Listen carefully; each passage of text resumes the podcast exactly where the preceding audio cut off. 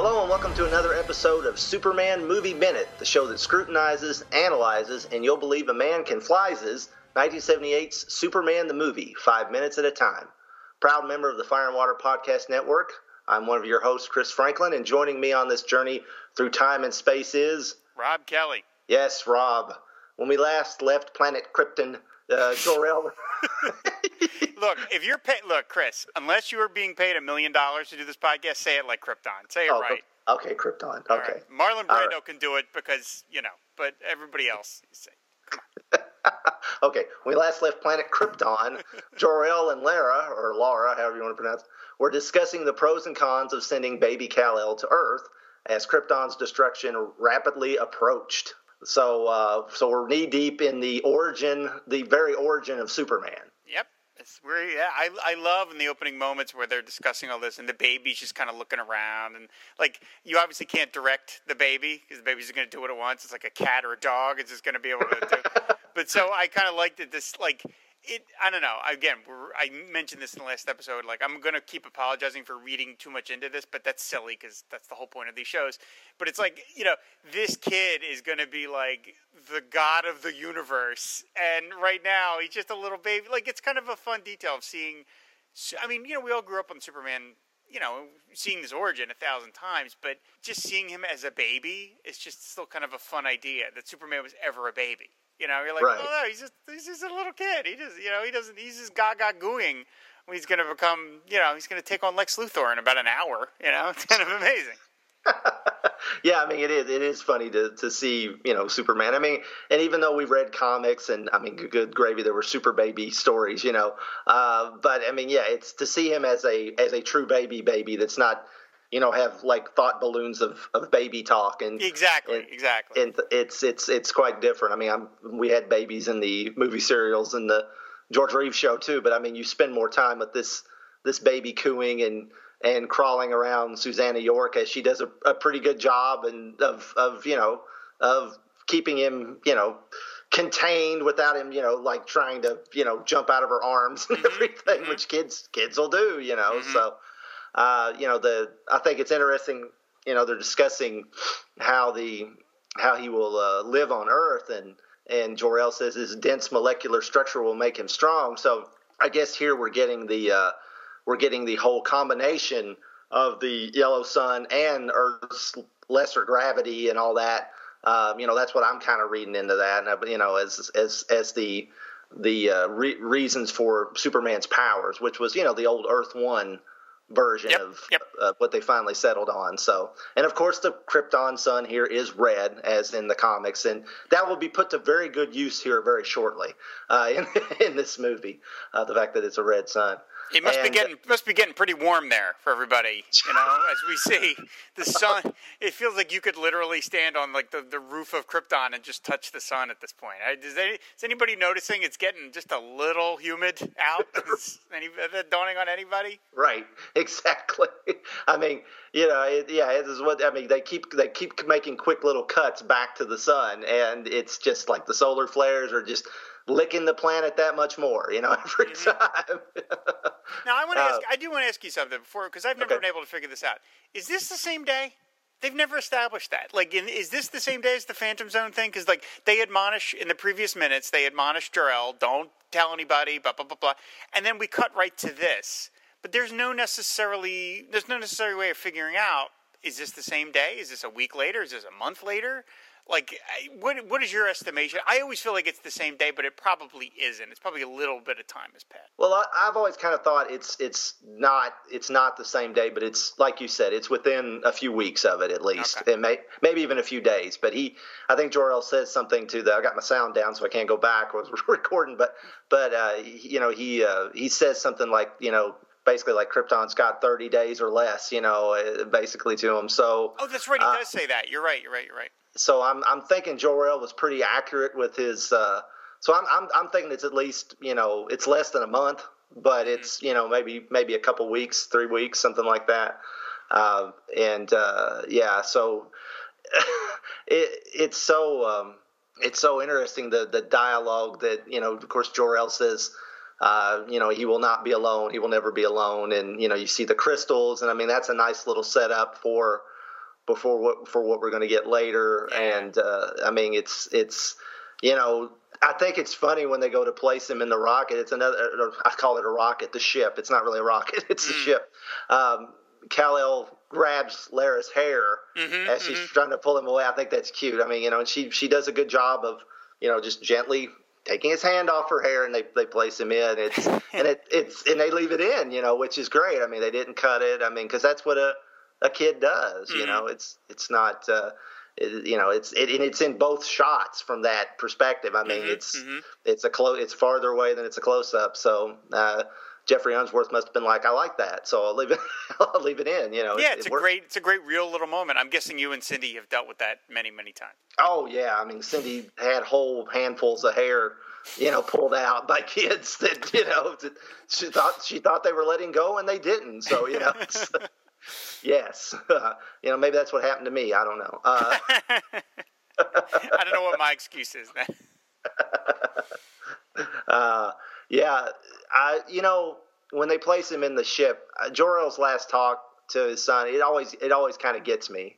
Uh, usually, I don't really care about Jor-El and Lara in the comics. I mean, they're kind of there just to blow up. Uh, I mean, that's all, Yeah. that's harsh to say, but it really is. It's just a kind of a means to an end. They come from Krypton, and and even when they f- filled out their backstories and you know Superman's return to Krypton and all the different Silver Age wackiness and things they did, it, it didn't. I, I never really felt remorse for them like I do here. But you know, the music, the camera work, and and Brando, honestly, they sell it. They sell that that moment. Just it's very powerful. Yeah, oh, I mean, you know, Marlon Brando. I mean, good lord, nobody needs to go on and on about how great he was. Yeah, he's probably the best guy ever to do it. Maybe you know, if if not the best, certainly top five guys, the best guy ever to do it. Mm-hmm. And you know, I mean, it was a big joke that he was getting paid a million dollars for like a week's work, and you know, and a lot of that was to sell the movie. You know, it was just to literally be able to say, "Hey, we have this is a real movie." But I got to say this about Marlon, and for all the bad things we heard about Marlon Brando, that he was difficult, and you know, he's pasting his, his cue cards all over people's foreheads and all this stuff. Marlon Brando has the ability, at least for me, to draw me into whatever role he's playing at it when he was at his best, and where I really am able to forget for a moment that I'm watching an actor playing a part and I'm watching this person. And uh, I, of all the movies, if, if he did a movie with Johnny Depp called Don Juan DeMarco, which is not a particularly great movie, but uh, and it was one of his last ones, and it's back when he was like morbidly obese. But I, Yeah. was, I remember watching the movie, and I, I caught myself forgetting that I was watching Marlon Brando. And I was like, damn, how does he do that? And, and I think that's what's going on here. I mean, part of it is you and I are already invested in this story because it's the story uh, that we know. You know, the the cryptid death of the you know death of the parents. I mean, other, than the the Waynes, you know, it's like these. This is like the big, you know, setup in all of superhero comics. But yeah, you really do by seeing them as a couple and seeing them the way they talk about their son's future and they worry about him. I mean, who can't relate to that? Even if you've never had children, you you're worried about somebody in your life, and you know it just it has that resonance to it. And so yeah, it's like we talked about in the previous five minutes. You know, Brand uh, by bringing in Brando and Susannah York, you are invest for how little time we have with them. You are completely invested in them, and you want them to feel like what they're doing is the right thing. And uh, they do. It's it just they, they sit there and they, the way they both look at the baby is, you know they're going to send him off to who knows where. I mean, they know where, but Lord knows they don't know what's going to happen to him. It, it's it's really heartbreaking. Yeah, I mean it is. It it and and again, it's it's it's the best version of of the, in my opinion, of the of of Jor-El and Lara. I mean, it's the version that gets to me. It's a version I think of. Uh, you know, I mean, there's been other comic versions that I've that I've enjoyed and and I've felt invested in. Uh, but this is the one that really made me stop and think of them as these are these are people, you know, and these are these, this is a mother and a father. And uh, I mean, just when when Brando says Kal-El there at the end, and he's he kind of chokes up, that that gets you. I mean, it's a clincher. It it really it, it really does. Yeah, I love it when Laura puts her head on on Jor-El's chest, and I like the cuts back to the baby because the baby is just being a baby. Like it's it's smiling, it's giggling, it's like grabbing stuff because it's a baby. It doesn't it doesn't understand what's happening, and so I like that as a contrast. That this is the most serious thing that could ever happen to mm-hmm. a set of parents, and yet the baby is just completely unaware of what's going on. And on a more kind of like cynical note, like on the commentary, um, Tom Mankiewicz pointed out that Susannah York pointed out to him that in the dialogue, Jor-El keeps referring to himself. What you know, I will be inside you. You know what what what I'm giving you. And Susannah York apparently ref- said to uh, about the scene, uh, the mother sends Dick, and and she was a little put out by that. And apparently, Mankiewicz's answer was, "Well, when you're getting a million dollars for 11 days' work, you can send stuff too." And he's like, that was pretty much the answer because it's like this is, and you know, like you have to wonder, like, is Krypton kind of a misogynist society? Because it is kind of weird that the mother gets no input you know what I mean? All the dialogue is about what Jor-El is imparting on his son. There's no mention of anything he's getting from the mother at all. It's kind well, of weird. Yeah, it is, and it it is. But I'm, now Maria Schell was on the council, so that's uh, well. There you go.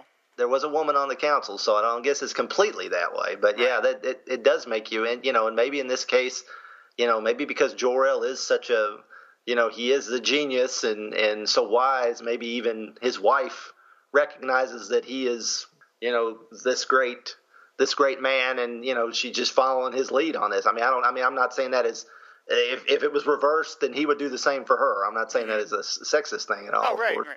But but yeah, but so I mean, it's uh, but yeah, that's a good point. That's a good question to ask. But I mean, you, you do. It's it is, and you know, even says the you know the the line that always it, it the son becomes the father and the father the son, which I, you know, that's that's a famous line. Everybody remembers that, and I've always kind of wondered what it, it's it's open to interpretation what he really means there, because in a lot of cases that's true as we we grow older and our parents live, and then our parents become infirmed, and we have to help take care of them. Then our roles reverse, you know. Right. But in this case, I mean, obviously that's not going to happen. But you know, he does say that about you know, I'll see, you'll see the you know the the world through my eyes i'll see through yours and all that. So it's it's like you know it's this this strange you can read so much into it like literally like he will Kal-El will become his father in a lot of ways. And mm-hmm. and you know and I mean maybe he thinks that that he will grow up to be just like him which you know of course he is his level of compassion is obviously there but he he chooses to go about things. He's not you know uh, you know things on earth differently than than Jor-El probably would have and of course later on they have a little disagreement over some things, you know. But in Superman, just just, just a few, just a few in Superman two if you watch the the Donner cut of it. Uh, but uh, of course, like Susannah York gets a lot more to do in the Lester version of Superman two. But she had to be happy about that, yeah. yeah, because Jor-El uh, Brando wasn't coming back. But and and I also think it, it helps this that scene be less noticeable when you know that that's going to happen in Superman two. That you're like, oh, okay, the mother will be a big part of the you know of the Fortress of Solitude. So you could sort of retrofit as you rewatch the movie and say, well, okay, we're not. Laura doesn't seem to be giving anything to Kal El in this moment, but she will be following him through the rest of his life the way Jor-El will because right. we're going to see her with you know all the advice she's going to give him in Superman too. Well, and it's kind of you know I mean it, it, might be slightly sexist, but it, it, it kind of makes sense to go to your mother with the matters of the heart, you know, mm. versus versus your stern father, you know. So I mean, it, should I give even, up all my powers for a woman? Surprisingly, the answer is no. but this isn't Superman two movie minute. No, this no, no. Super- yeah, yeah. Let's let's we'll stay. I'm sorry. We'll stay focused here. Uh, well, I, I, started it, so I, I Now my kids always ask the same question I did every time we watch this. Why is the crystal, the crystal, the main crystal, right. why is it green? Because it makes you wonder because kryptonite is so famously green. I mean, everybody, I mean, yes, obviously comic fans know there's different colors of kryptonite, but the primary version of kryptonite is green and it's the only real splash of color in this world other than Kal-El's blanket. So right. It does kind of make you wonder why, you know, why did they choose to to be green other than like maybe make it blue or I've just always kind of wondered that.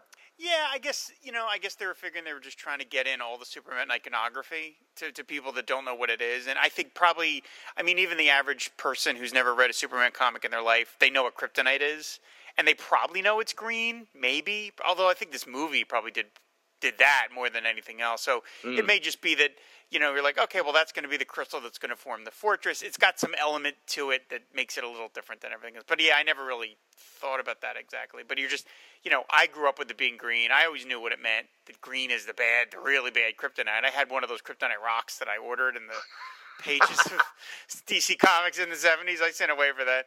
So you know, yeah, it's just like it's just it's just another way of getting in a familiar trope of the Superman universe. Of, oh, look, we got some green kryptonite coming in. So okay, great. There you go. That that works. Yeah. I, yeah, it's uh, you know, I just wonder how did they keep the baby from freaking out when the ship lifts up like that to join the top half, the bottom half. you know, it's because I mean, it seems he seems pretty calm. Usually, yeah. most kids would be screaming their heads off when something like that started started moving. He's one heck of an actor. He's pretty, he's pretty chill, that kid. I gotta say. Yeah. and now we get to the beginning of the destruction of Krypton, and the brilliance of making everything white is now realized when heaven becomes hell.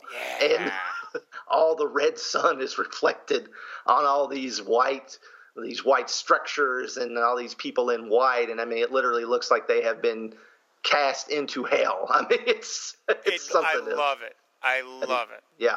It's it's fantastic. I mean I remember this scene kind of freaking me out as a kid you know, it was like, wow, I had never seen anything like this, you know, and, and uh, obviously I was four, like I said. So, uh, and I think I brought this up when we did the Film and Water show. I had a uh, Superman the movie coloring book, one of those giant coloring books, like literally the size of a coffee table. You know, music to my ears. Yes, and and that thing had uh, it had a photo cover with Christopher Reeve on it. I think where he's pointing up, you know, and uh, and then on the inside it had you know it had it, it was one of the few things that actually had uh, pictures like drawings of scenes from the movie, and they were in the movie costumes and everything. Which how Mario Puzo didn't make fifty million dollars off that coloring book, I have no idea. But, but it showed, you know, there were scenes of like all these people falling into the chasms as Krypton crumbled, and it's like you know, like I made that joke on color genocide, kids. You know, it's, it's like holy cow, this is traumatic. You know, it's like oh man yeah, it was something else. But I mean, you know, it you you know, I love it. Trevor Howard has that. Oh shit, he was right. Look oh, on his face. You know, I know it would undercut the seriousness of the moment, but uh, like to me, that that that whole sequence where you're seeing all the Kryptonians going, "Oh my god," you really needed Jor-El going, "See." I told you guys. I, what did I tell you? He's wagging his finger at them. I mean, again, I think it would undercut the drama of that. To, that's what I would do, though. I would be like, I told you guys. The friggin' planet's gonna blow up, and now look. What did I tell you? right. Uh, our sun is getting bigger and bigger and closer and yeah. closer. Which I mean, that's pretty interesting because some Krypton blows up for different reasons in different versions of the story. Sometimes it's internal pressures. Right. Sometimes it's the sun. I think in the the post crisis version, they revealed it was like some kind of weapons that they had in like that went off inside the the the planet. The, you know, and all that. So it's it's it's not a given that it's the sun doing it, but I think it's such a cool visual that I mean the you know and the fact that the sun that nurtured them is now destroying them and and you know and then then of course later on we'll get this you know I don't know they don't emphasize it that much in these movies but we know that Superman gets his powers from our yellow sun or part of them anyway. Right. So it's it's a really neat little bit of symbolism there and and like I said again the whole the whole red thing just I mean wow. Yeah it's a great visual you know cue of like oh man things are going bad really fast when everything is just this sort of blood red coloring. And basically, the last shot of the sequence is, I mean, there's there's there's a lot of beautiful photography in this movie. Of course, again, it was shot by Geoffrey Unsworth, who passed away while they were making the movie. And but like in terms of just memorable shots, the long, slow pan in to that window where we mm-hmm. see Jor-El and Laura just standing there watching their son take off. I love that shot. It's such a great yeah. combination of, of a matte painting and a you know like a like an optic where obviously you know the little shot of our actors is real and then that's placed inside a giant matte painting I just love the slow pan in. Like you, they're such tiny figures, and they get bigger and bigger and bigger. I just love that shot. I think it's just it's a beautiful, beautiful shot. I mean, we get close enough to see their faces and yeah. see them reacting. I, I just think that's just a masterful shot on Donner's. Yeah, it is. I mean, there's so many shots like this that really just show that that sell the scale. I mean, with the columns coming up through the the floor, and I mean, there's actually they used actual hydraulics that you know as they're walking away. I mean, this giant column comes up, and then I mean that's that's a practical effect that's actually the size. You know, it's to scale to them, but then you got these other these other pieces of the crystal coming like the crystals like literally like growing up through the planet like whatever yep. it makes you wonder. It's kind of i mean we get some of that and we get that from the fortress and if you if you want to count superman returns how the crystals grow and everything. So it it makes you wonder you know exactly you know okay is is the crystal growing out of control because of all the, the everything being out of whack because of what's going on with the sun? And i mean it's it, you can you can ask all these questions but either way it, it's it, they really sell this again it's just amazing how the this seems just seems the weight and the the size of everything is just perfect. And they, they use so many uh, tricks like that to show like you said the the pan in and show close in on them from this this wide shot. And it, just sells this world. It's just it's it really doesn't it's it holds up so well. I mean it's still it still really just holds up fantastic. Oh, th- those matte painter guys, man, those are those guys are just geniuses. There's ma- I, I know there are books of matte paintings, and certainly like the Star Wars. There's books of Star Wars matte paintings. I would I don't know if it exists, and like once we're done here, I'm gonna like look it up. Like if there's a book of like great movie matte paintings, you know what mm-hmm. I mean? Mm-hmm. Like I would love to look at a book like that because th- those guys were just geniuses about what how detailed they could get. I mean, of course, like you know the big uh, warehouse shot at the end of Raiders is a matte painting, but I mean, so much of Krypton is just done by a guy uh, with a paintbrush, you know, yes. and just detailed within an inch of its life and holds up under the scrutiny of a giant movie screen. Imagine that, man. I mean, how many comic books have you seen in your life where, you know, they blew the art up to a bigger size and you're like, this does not hold up. When you look at it bigger. and, and, all, and, and all they did for that art was like do it like one up. You know what I mean? And imagine taking a painting and you're like, yeah, we're going to blow this up 70 feet wide and it's got to look good. That's right. amazing. So yeah, this whole sequence is just uh, no no pun intended killer. Yeah, it is. I mean, it's it's fantastic, and and you know when when the ship, you know, crashes through the ceiling, we get the first bit of the Superman fanfare yep. in in the film. So I mean, that's grabbing. Superman takes flight, uh, not under his own power, but there he goes. And I love how the glass from the ceiling, one piece, actually hits the camera and shatters, and then they yeah, cut. That's terrific. It's, so awesome. I mean, that's. I mean, I, I, that was probably like a happy accident. I imagine that, but it's like, oh, that's a great place to cut it. Cut it right there, you know. uh, I mean, it might not be, but as Tom Mankiewicz says on the commentary, this is all just footage from a party at Dick Donner's house.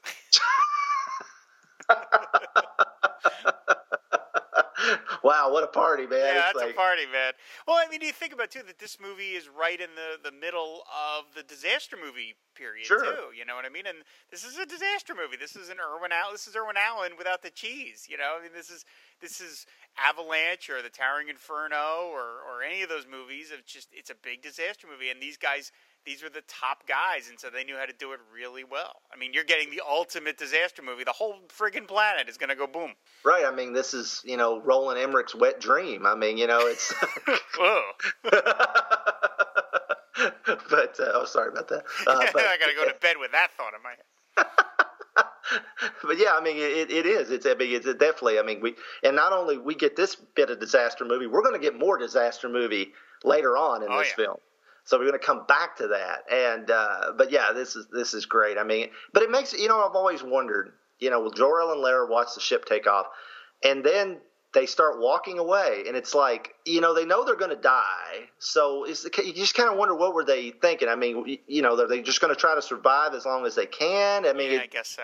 It's it's it's it's you know it, it and they initially aren't in much of a hurry, but then it starts the lab like starts to crumble around them, and then they start kind of we, we don't get into that here, but uh, but it, it is interesting to think, and it's it's it's it's kind of sad in a way that we do see him so much. You know, it's kind of it almost would be a little bit more reassuring if we just didn't see him anymore. But we we do get to see him a few more times, and it just keeps getting worse for him. Uh, but you know, we we've still got as we come to the end of. Uh, uh, this episode, we've we've still got some more of Krypton's destruction to go, but it's uh, obviously, uh, you know, uh, Kal-El, almost called him Clark. No, I can't do that yet. Uh, Kal-El is Kal-El is on his way, uh, and he's uh, you know making his way away from the planet. But uh, there ain't going to be much left behind him here in a, just a very few minutes. So, did we cover all that fairly well? Have we got anything else to say? I know we still, like you said, we still have a little more of Krypton to go boom, but we'll get into that in the next episode. Okay, so that brings us to minute 20, and uh, like you said, I think we're in for uh, some exciting next few minutes. Uh, so be sure to come back uh, next week for another episode. And in the meantime, be sure to check out the other fine shows on our network at fireandwaterpodcast.com, including several Rob and myself host and co-host, and just occasionally show up on, and you know, we're we're all over the place. We're all over the place. Yeah, we're, we're everywhere.